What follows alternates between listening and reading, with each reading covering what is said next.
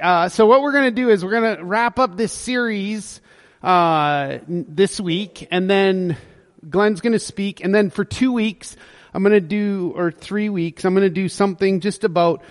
Uh, we're to. I'm not sure fully what the title is, but it's something about generosity, how to live a more generous life. Uh, we'll talk about money, so don't be scared. Uh, and then we'll walk into Christmas. And then in January, I'll bring back a couple more of these messages in this series just so that we can kind of have a break. I, I, know this has been tough. It's been tough for me. Uh, I've enjoyed it, but it's something that you know, usually in your, your, your, sermon files, you go, oh, okay, we've preached that a bunch of times. We've preached that a bunch of times. We haven't preached this a bunch of times. It's something we don't really talk about in church often. All right, you ready? So for a minute, I don't want you to be humble, okay? So push humility to the side. I want you to be truthful. Remember, we're in a church, so you gotta be truthful, okay? How many of you today would say that you're probably smarter than the average person. Okay, I want you to raise your hands. Remember, we're in the church. Raise your hands here. So none of you. I don't believe any of it. You won't say it because you're in the church. But most of us think it. Most of us think we're a better driver than most people. Most of us think that we're less sinful than most people. Now, I don't want to speak for you. I'm going to speak for me. I know that I'm way above average.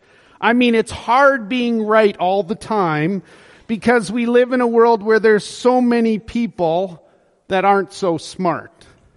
You know what I'm talking about. Let's, let's just be honest. If you want to know what to believe about anything, I'm here to tell you what you should believe in because I'm incredibly right.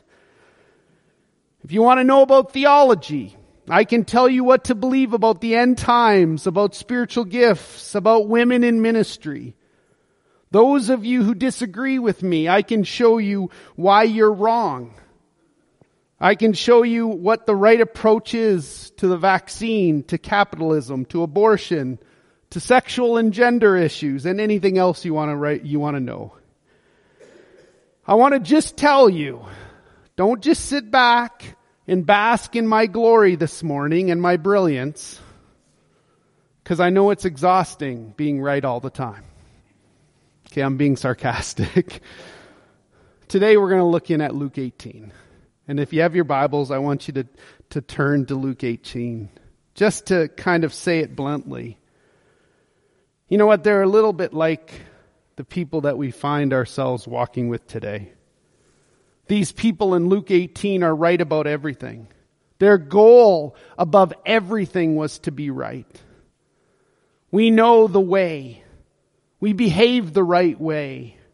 We're right. They thought they were smarter. They thought they were better.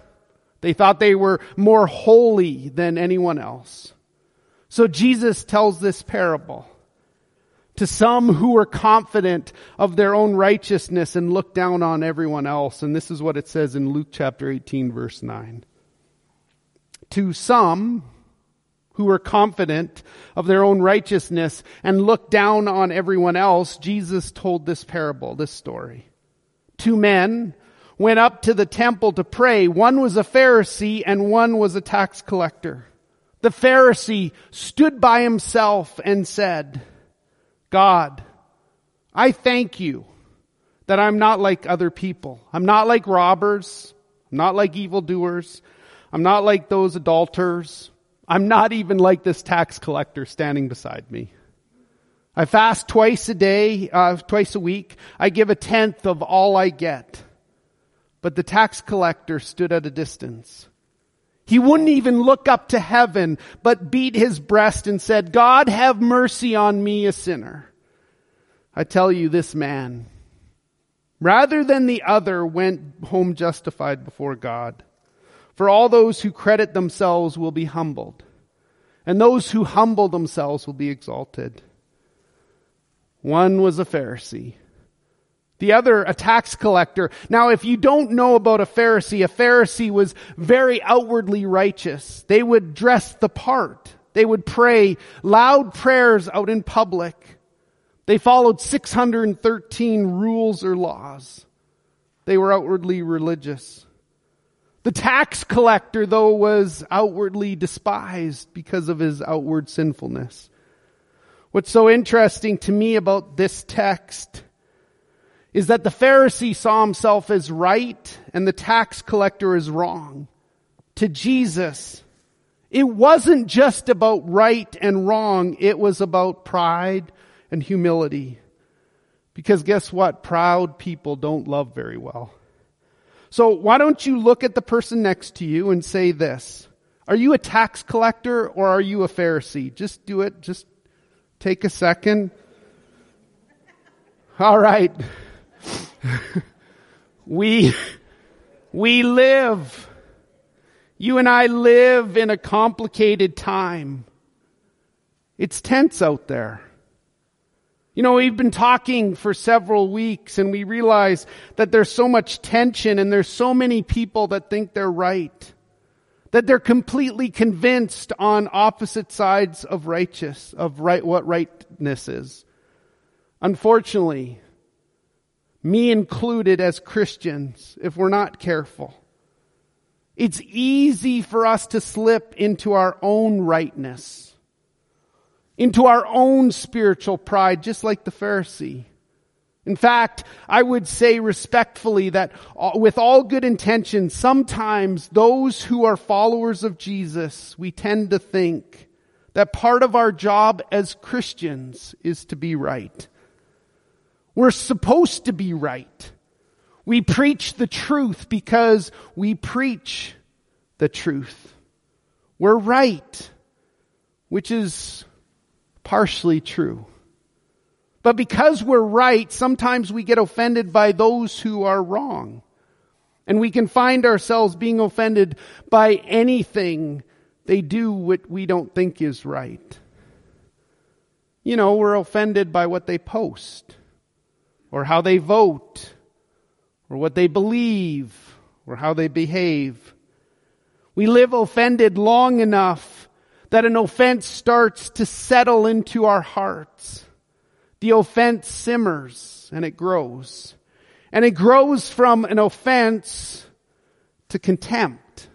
And instead of hating what someone does, if we're not careful, we start to hate who they are which is never a good place for us as Christians.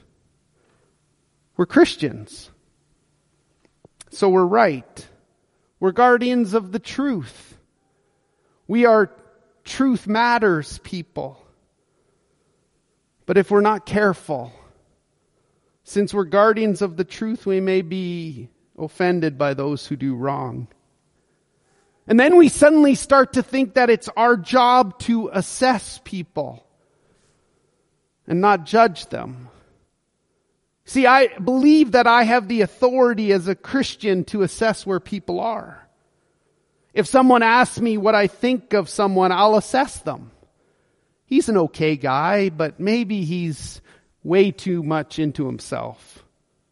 Or she's great at what she does, but man, she lets her kids run wild. It's our job to assess because we're right.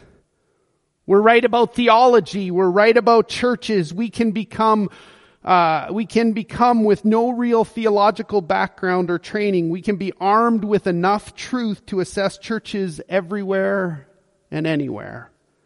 We know which ones are good. And we know which churches are bad. And because we're right, we tell everyone that that church is too shallow, or that one's too boring, or my church is right. I mean, my church doesn't teach that feel good, soft message, but we preach the unadulterated word of God, that exegetical verse by verse teaching, just like Jesus didn't do. Ooh, did I say that? We push others off instead of being perhaps what God called us to be. We're right. Our way of doing is right.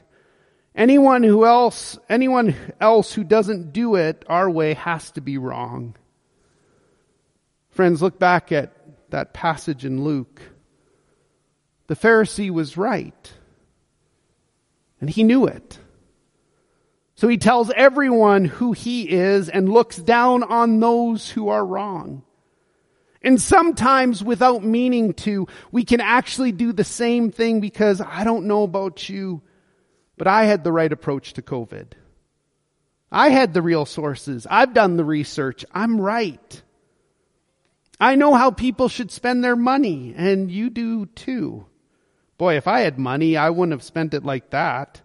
That's not, that's not how I spend money. I tell them what Bible version to read. I'll tell them how to dress and tell her why she shouldn't use spray tan because she looks orange. Thank God you're still listening. We tend to think that we're the best assessors, the best judges. We're the most right. But friends, the truth is every one of us is a sinner. We're all sinful. The Bible actually says that we're wicked, we're easily deceived. And as much as we may think that we're right about so much, we're often very wrong. Even if we are right, our approach may be wrong, which discounts our rightness. Maybe if you're really right, what if you're more right than others? But what if you're right and you're not loving? What if there are Christians who are right, but they're rude? What if there's Christians that are right, but they're a jerk and all they're doing is simply making a point? And they're not making a difference. Friends, Jesus wasn't just concerned about right and wrong. He was also concerned about pride and humility. The tone matters so much. The approach matters so much. I'm raise my hand. I'm entering sarcasm mode here. Okay, get ready. Let me tell you a little bit about myself. And then I'm going to ask you if you like me and if you want to follow Jesus more faithfully because of how amazing I am. I need to warn you again, I'm pretty amazing. Michelle and I tithe over 10% of our income. We don't watch mature, mature shows on TV because we don't want to let that filth into our minds. That's how holy we are. I don't drink anything beyond Diet Coke. My family looks and acts good. So I'd ask you, do you like me? Do you want to follow Jesus because of how holy I am? See, we have to understand that people aren't drawn to Christ by our moral superiority. They're not drawn to Christ by how right we are. Just because we're right doesn't mean we're making a difference. Does that offend you? You can get mad at me and judge me all you want. You can assess me. But I'll tell you right now, I am not perfect. Jesus, He's the only one who's perfect. He's sinless. And what's fascinating about Jesus is even though he was without sin, he drew sinful people to himself. Though he was perfect in every way, those who were imperfect, those who were full of darkness, those who had secrets, those who were sinful, they felt drawn to him. Let me give you four examples from Jesus' life. The very first one, Jesus went to parties where guess who flocked to him? Sinners. Sinners enjoyed his company and loved being with him. Let me give you a second one. There was a prostitute so moved by the love and the grace and the glory of Jesus that she knelt down at his feet to worship him by pouring very expensive oil and perfume upon him. How about this one? There was a tax collector hated and despised by, by men who would have stolen from his own to give the money to the Roman government who would then use the, their money to go and kill and punish their own. Jesus came over to that guy's house for dinner. There was the woman who couldn't seem to hold a relationship together. You know, the woman in John 4, Jesus spent time loving her and offering her what she was looking for, a living water that would fill that empty void inside of her. He was perfect. He was without sin and people were drawn to him.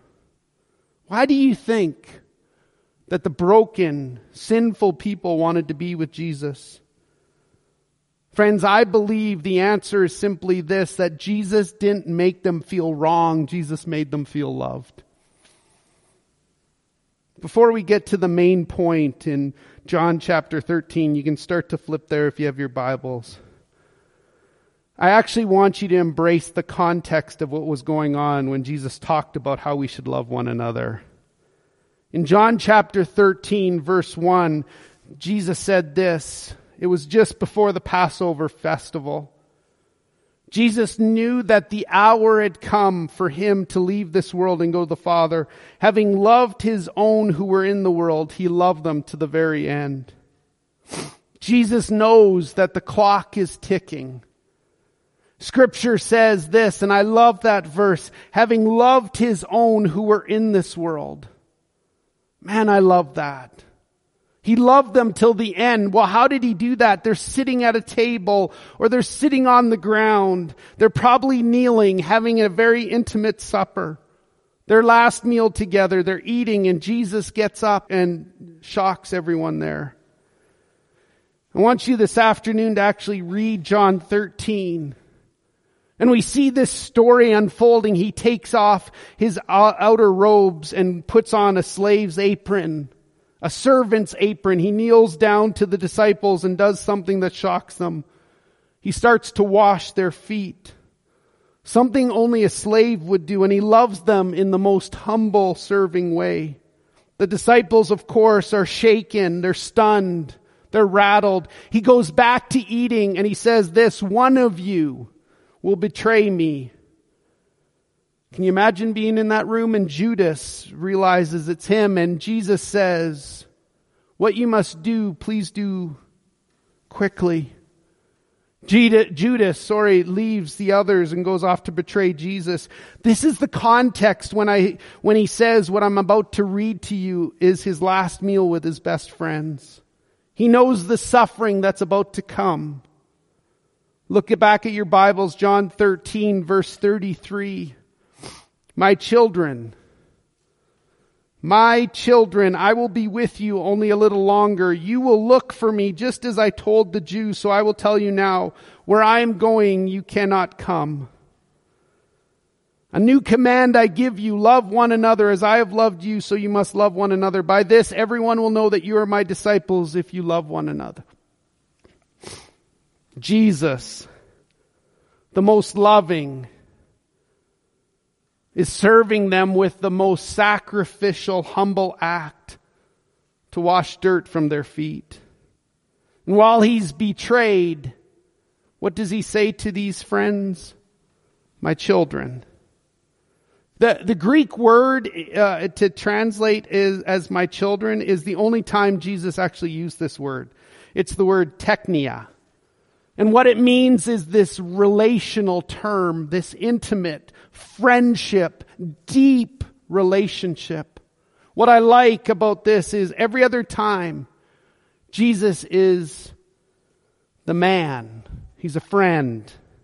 All of a sudden in John 13, he goes from the man, the friend, to God. God the Father in the presence of the Son, and suddenly the term changes to my children. His tone is different. He says, I'll only be with you a little bit longer. I'm about to give my life. You'll look for me just as I told the Jews. So I tell you now where I'm going, you just can't come. And then he says this in verse 35, a new command I give to you. The word in Greek for new means fresh.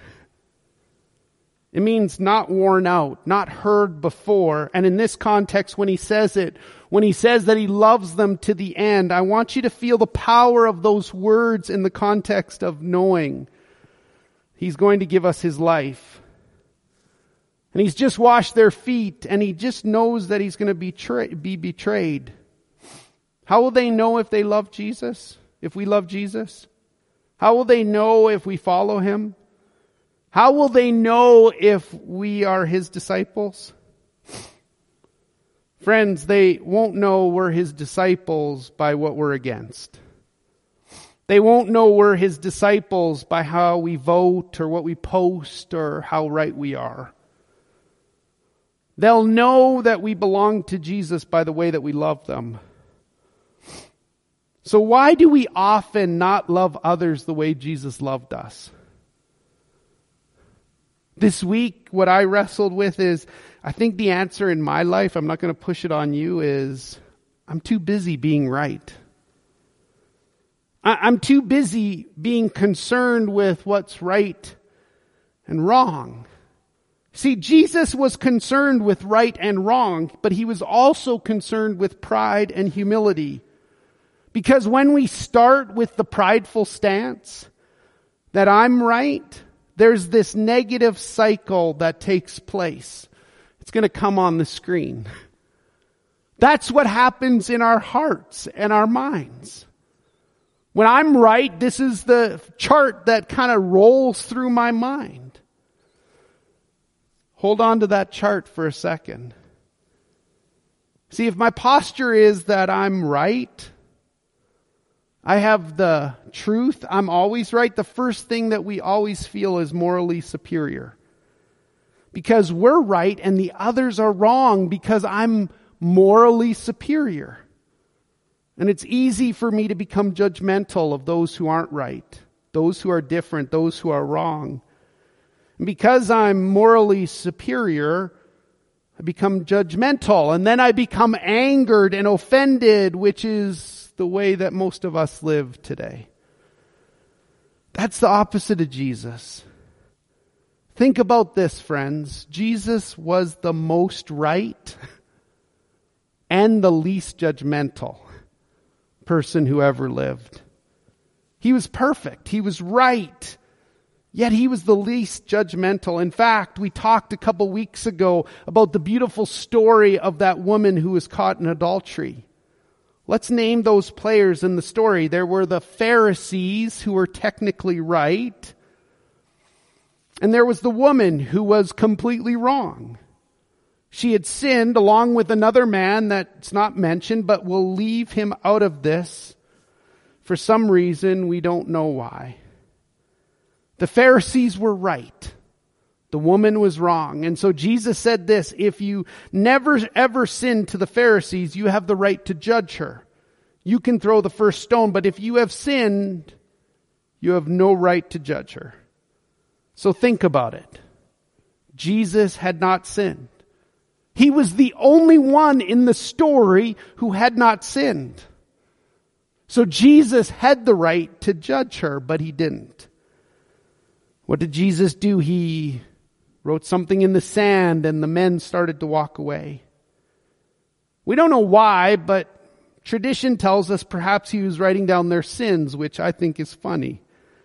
It's almost like Jesus is asking them to try and go in a different direction with this woman. Why don't you think of something else to do? Now remember, Jesus never sinned. The men left one by one, and Jesus looked at the woman who was wrong.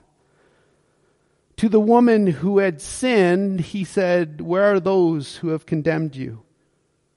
And the woman responds, They're not here. And so Jesus looks at her and he says, Neither do I condemn you. Go on your way. Friends, here's the truth. Jesus said this, go on your way and sin no more. See, it was truth overwhelmed with love. How do you think that woman felt? She was wrong. And yet he treated her that way. What do you think she felt? She felt valued. She felt seen. She felt loved in spite of her sin because his heart was different. Now do not walk out of here not hearing this. Jesus is concerned with right and wrong, but he's also concerned with pride and humility. If we start with the idea that I'm right, we feel morally superior. Remember back to the chart, we feel judgmental, we feel easily angered, we feel offended, and instead of humility, if we start with the idea that I'm forgiven, then we always start with gratitude. And out of that gratitude, it always leads us to more accepting of those who may be wrong or may be different. And because we're more accepting, we're overflowing with love. We continue with a posture of forgiveness and gratitude and love and grace. And instead of being right and ineffective, we're humble. We can be loving. We still share the truth, but we do it in an effective way because we don't change people by judging them. We change them by loving them. Here's the next one. I'm forgiven. It's opposite.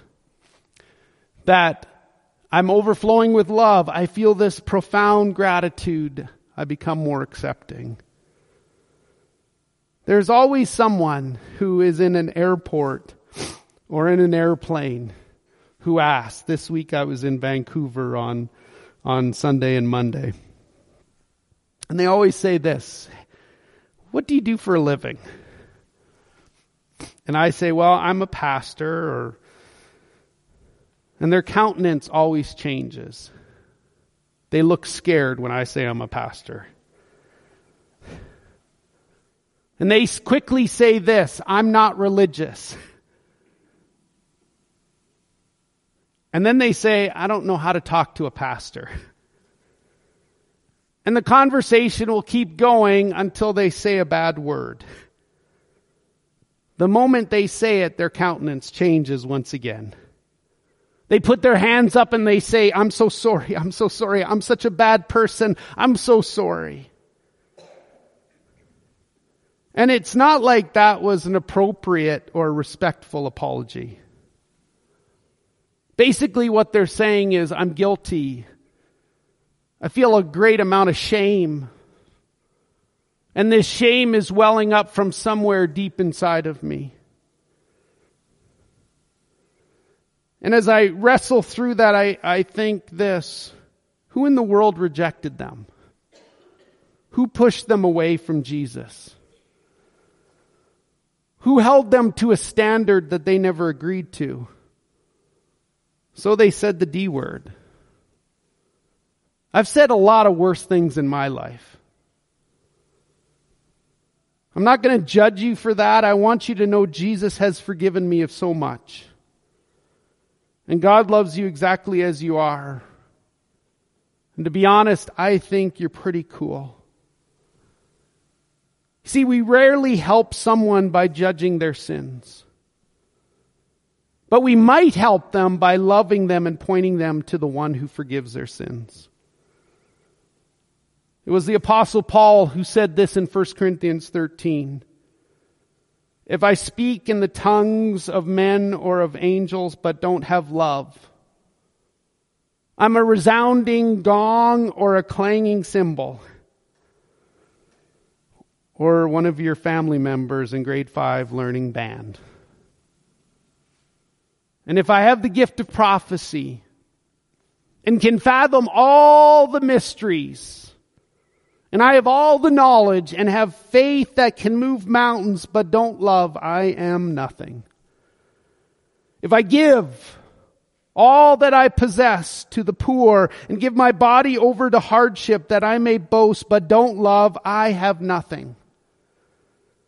We could say this. If I read my Bible every day and have a streak longer than anyone in this church, but have not love, I'm not really making a difference. If I go to church every single weekend or have the right views about everything, but don't have love, I'm not really making a difference in this world. By the way, you love one another. This is how they will know that you are my disciples, who we are. We are the body of Christ. Here at DayBreak, we're the church of Jesus. We're a light shining into a dark world and we lead with love. We lead with love. To Jesus, it wasn't just about right and wrong. It was about pride and humility because proud people don't love well. Humble people, forgiven people, love those who are hurting, love those who are broken, and love those who need the grace of Jesus just like I need the grace of Jesus. Listen, if you're right about so much, you're not as right as you think. Because you might be right about your ideas, but you're probably not right in your approach. And Jesus didn't call us to be right. He called us to tell the truth. He told us to tell it in grace. Jesus never said they'll know us by our righteousness, but he said they'll know us by our love. Friends, as you go into your prayer time, as you worship a little bit longer, here's my prayer for you. That God would empower us to be a force of unstoppable love in this world. And while, and God, while we live in truth and love, and as we seek the truth, may we always speak the truth in love. Empower us, O oh God. Let me pray. God, if I said anything that wasn't of you, take it from my friends' minds. If you used me in a small way to encourage my friends, make it about the Holy Spirit that prompts, guides, and leads. God, this isn't a finger pointing at my friends who are sitting in front of me. This is me being really honest with my own life. And how over the last little bit, the pursuit of being right has caused me to not love the world the way that you are called to love the world. And so, God, forgive me as I work to be your hands and feet to Jesus. As Paul proclaimed in, in 2 Corinthians, may we be ambassadors to a world that desperately needs it. We love you in your name. Amen.